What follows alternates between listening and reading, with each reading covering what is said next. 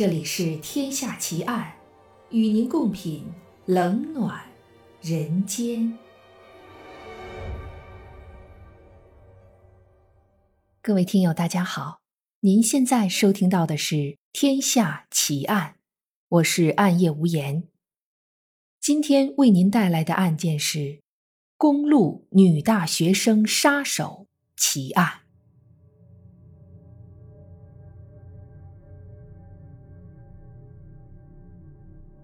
在我们《天下奇案》的第六十七集里，无言给大家讲了美国著名的绿河杀手加里·里奇维。这位连环杀手虽然将警察耍得团团转，但实际上他的智商只有八十二，远低于一般人的智力水平。今天，无言要给大家讲一位高智商的美国连环杀手，他的智商高达一百五十四。如果不是成为了一名杀人犯的话，以他的智商和情商，恐怕在任意领域都能小有所成。这也再一次告诉我们，与智商和情商相比，健康的心理才是最为重要的。那么，这位智商高达一百五十四的连环杀手，他都做了些什么？又是怎么沦为一名罪犯的呢？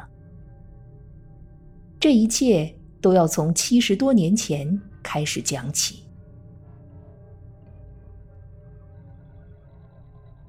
一九四八年十二月十八日，埃德蒙·肯珀出生在美国加利福尼亚州。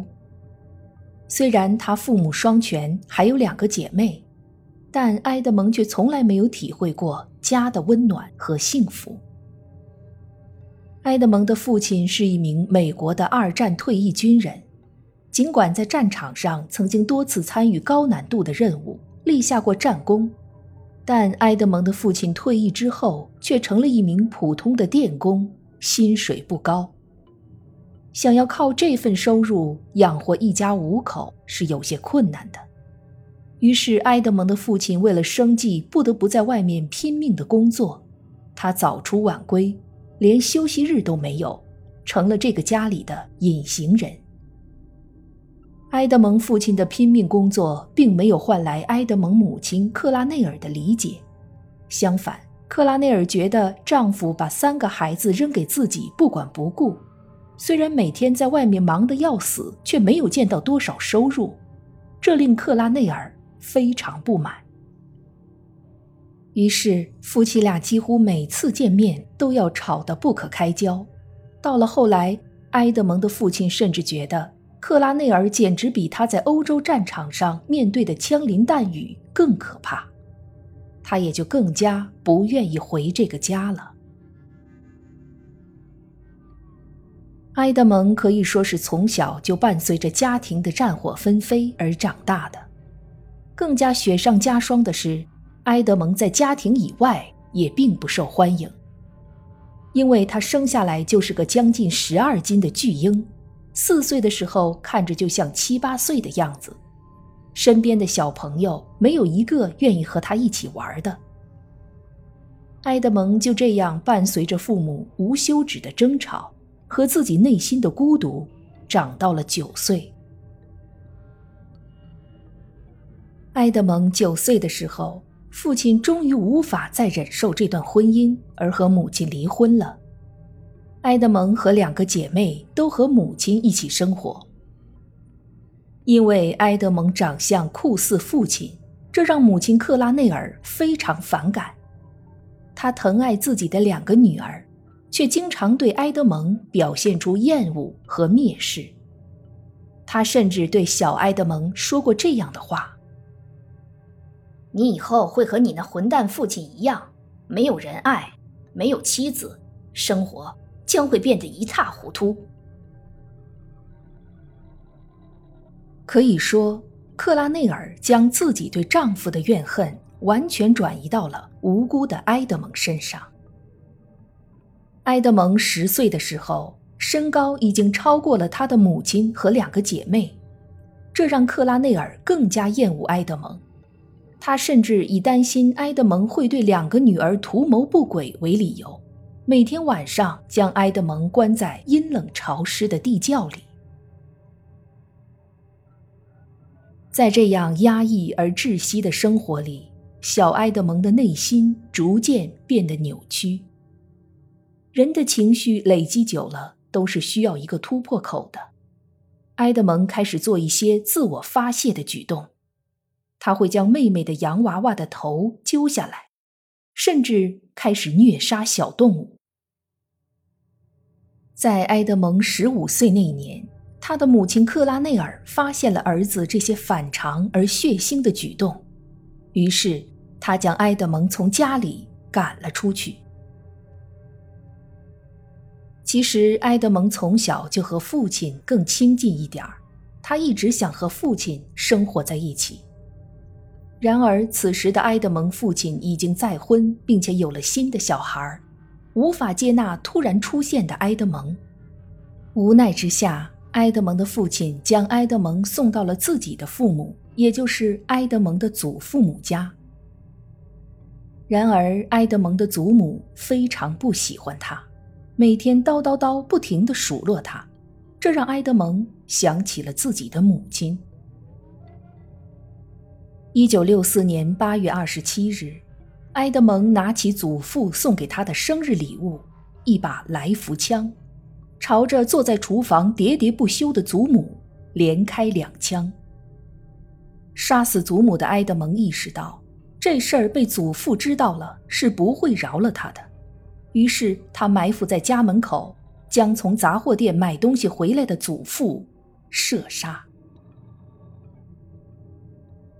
做完这一切后，埃德蒙给自己的母亲打了一个电话，告诉他自己杀了祖父和祖母。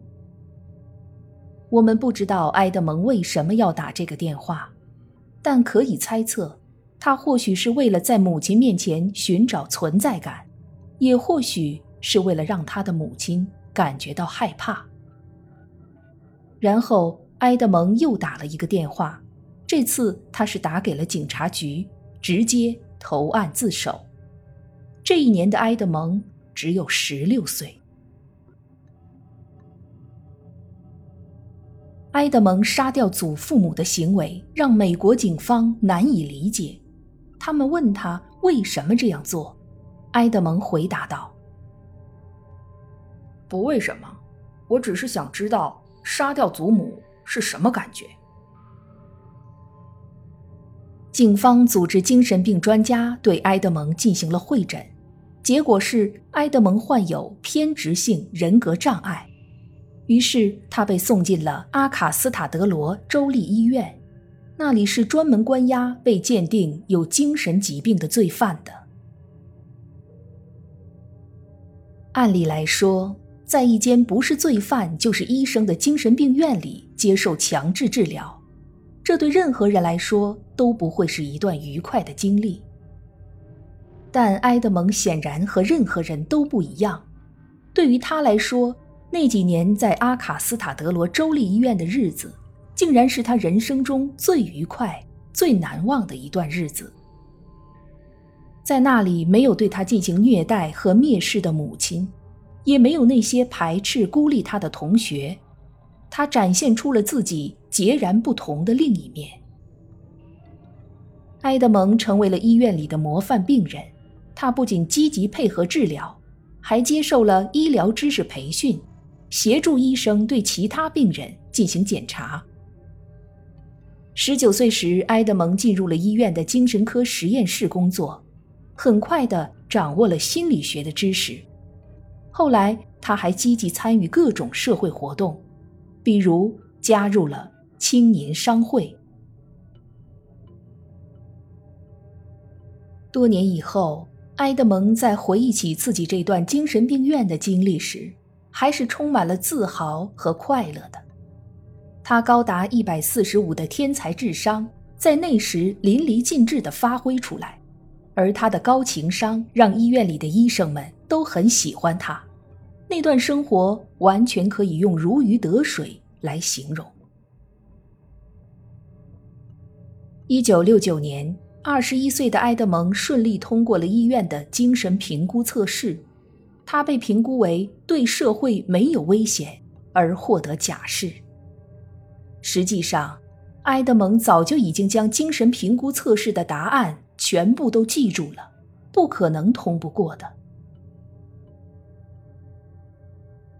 表面上看起来，离开了精神病院的埃德蒙获得了重新开始生活的机会，可是事实上，这个机会对他来说一文不值。他失去了关注他的人，也失去了曾经的光环。当他因为经济原因不得不再次和母亲住在一起之后，以前那种暗无天日的生活又回来了。埃德蒙离开的这五年里，他的母亲克拉内尔又经历了两段失败的婚姻。可是他不仅没有丝毫的自我反省，反而把一切的过错都推给了埃德蒙。母亲对埃德蒙的态度比从前更加恶劣了。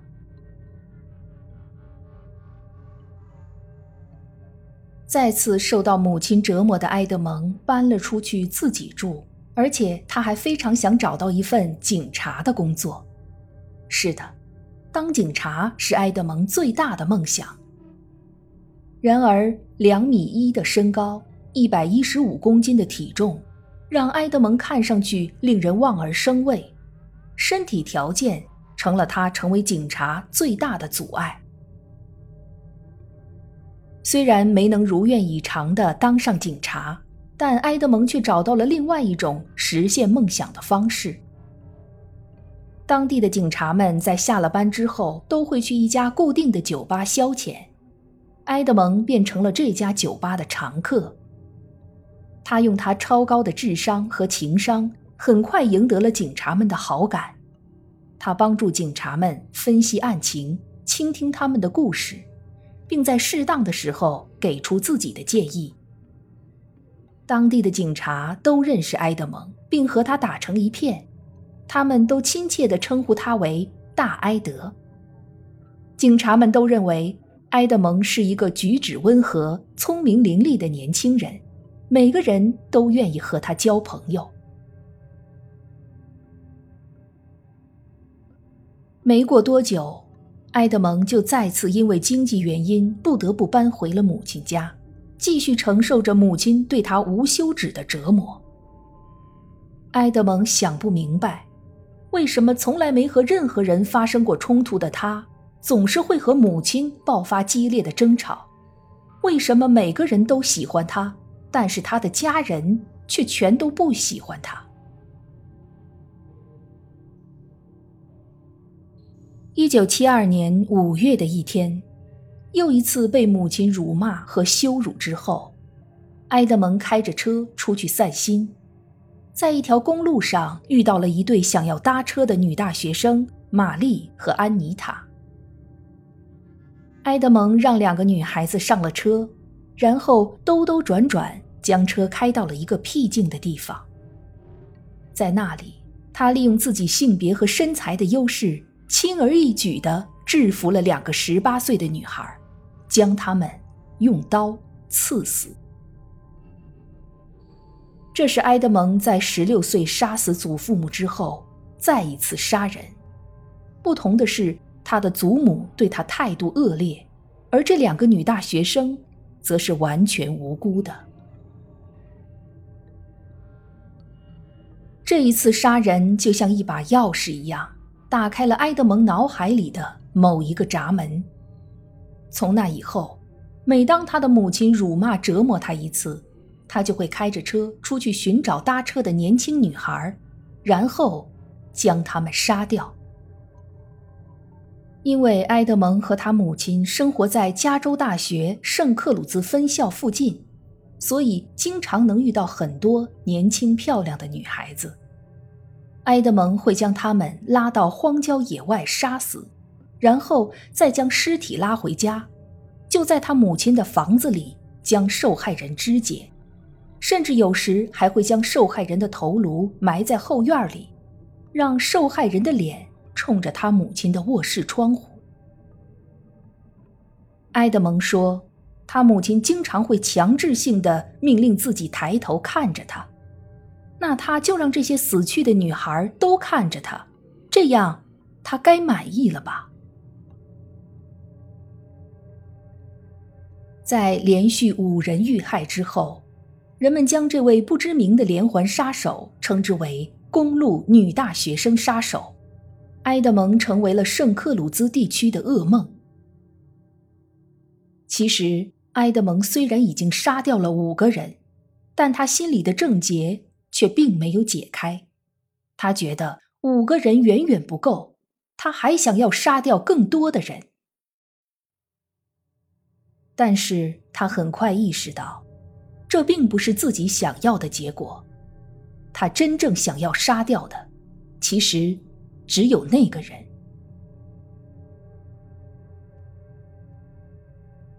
一九七三年四月二十日夜里，埃德蒙悄悄潜入母亲克拉内尔的卧室，用一把锤子砸烂了母亲的头颅。仅仅这样并不能让埃德蒙觉得过瘾，他随后将头颅割了下来，然后将母亲的舌头和声带拽了出来，将它们扔进了水槽里的垃圾粉碎机。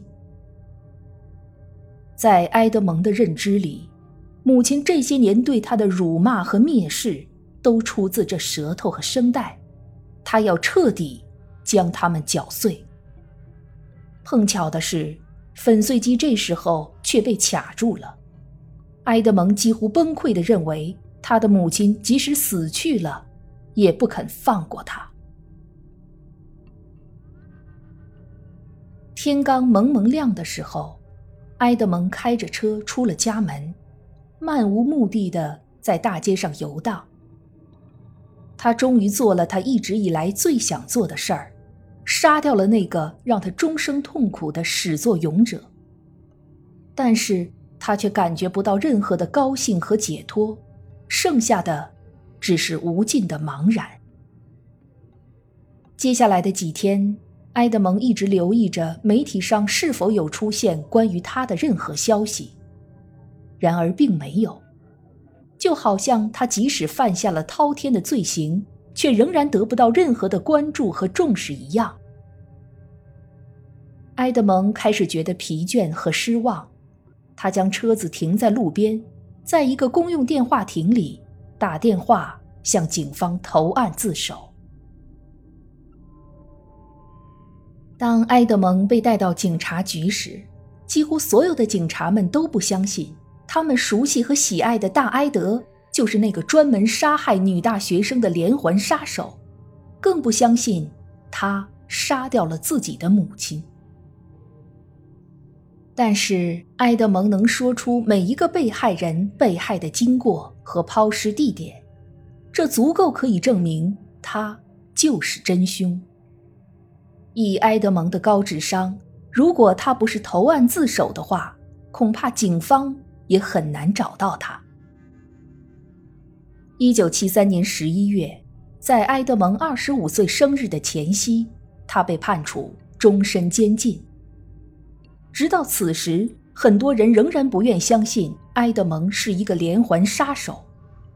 美国 FBI 行为科学调查支援科科长约翰·道格拉斯甚至这样说：“虽然埃德蒙是一个杀人犯，但他待人友好、坦诚、机智、幽默。”嗯，不管人们怎么说，我都喜欢待在他的身边。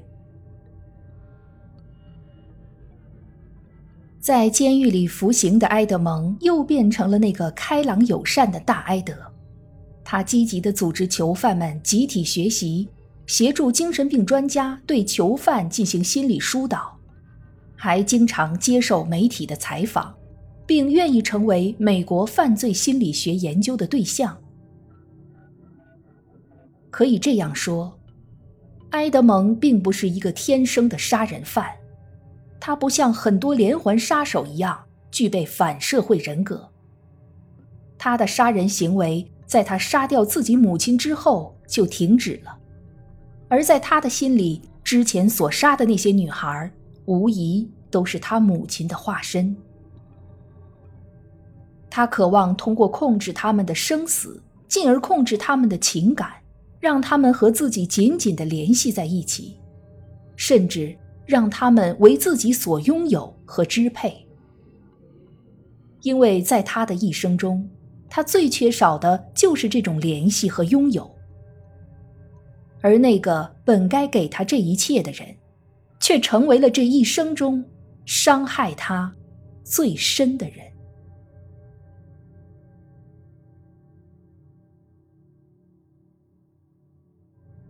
这一集的节目到这儿就结束了。如果你喜欢我的节目，请关注我或订阅我的专辑，谢谢。我是暗夜无言，让我们下一集再见。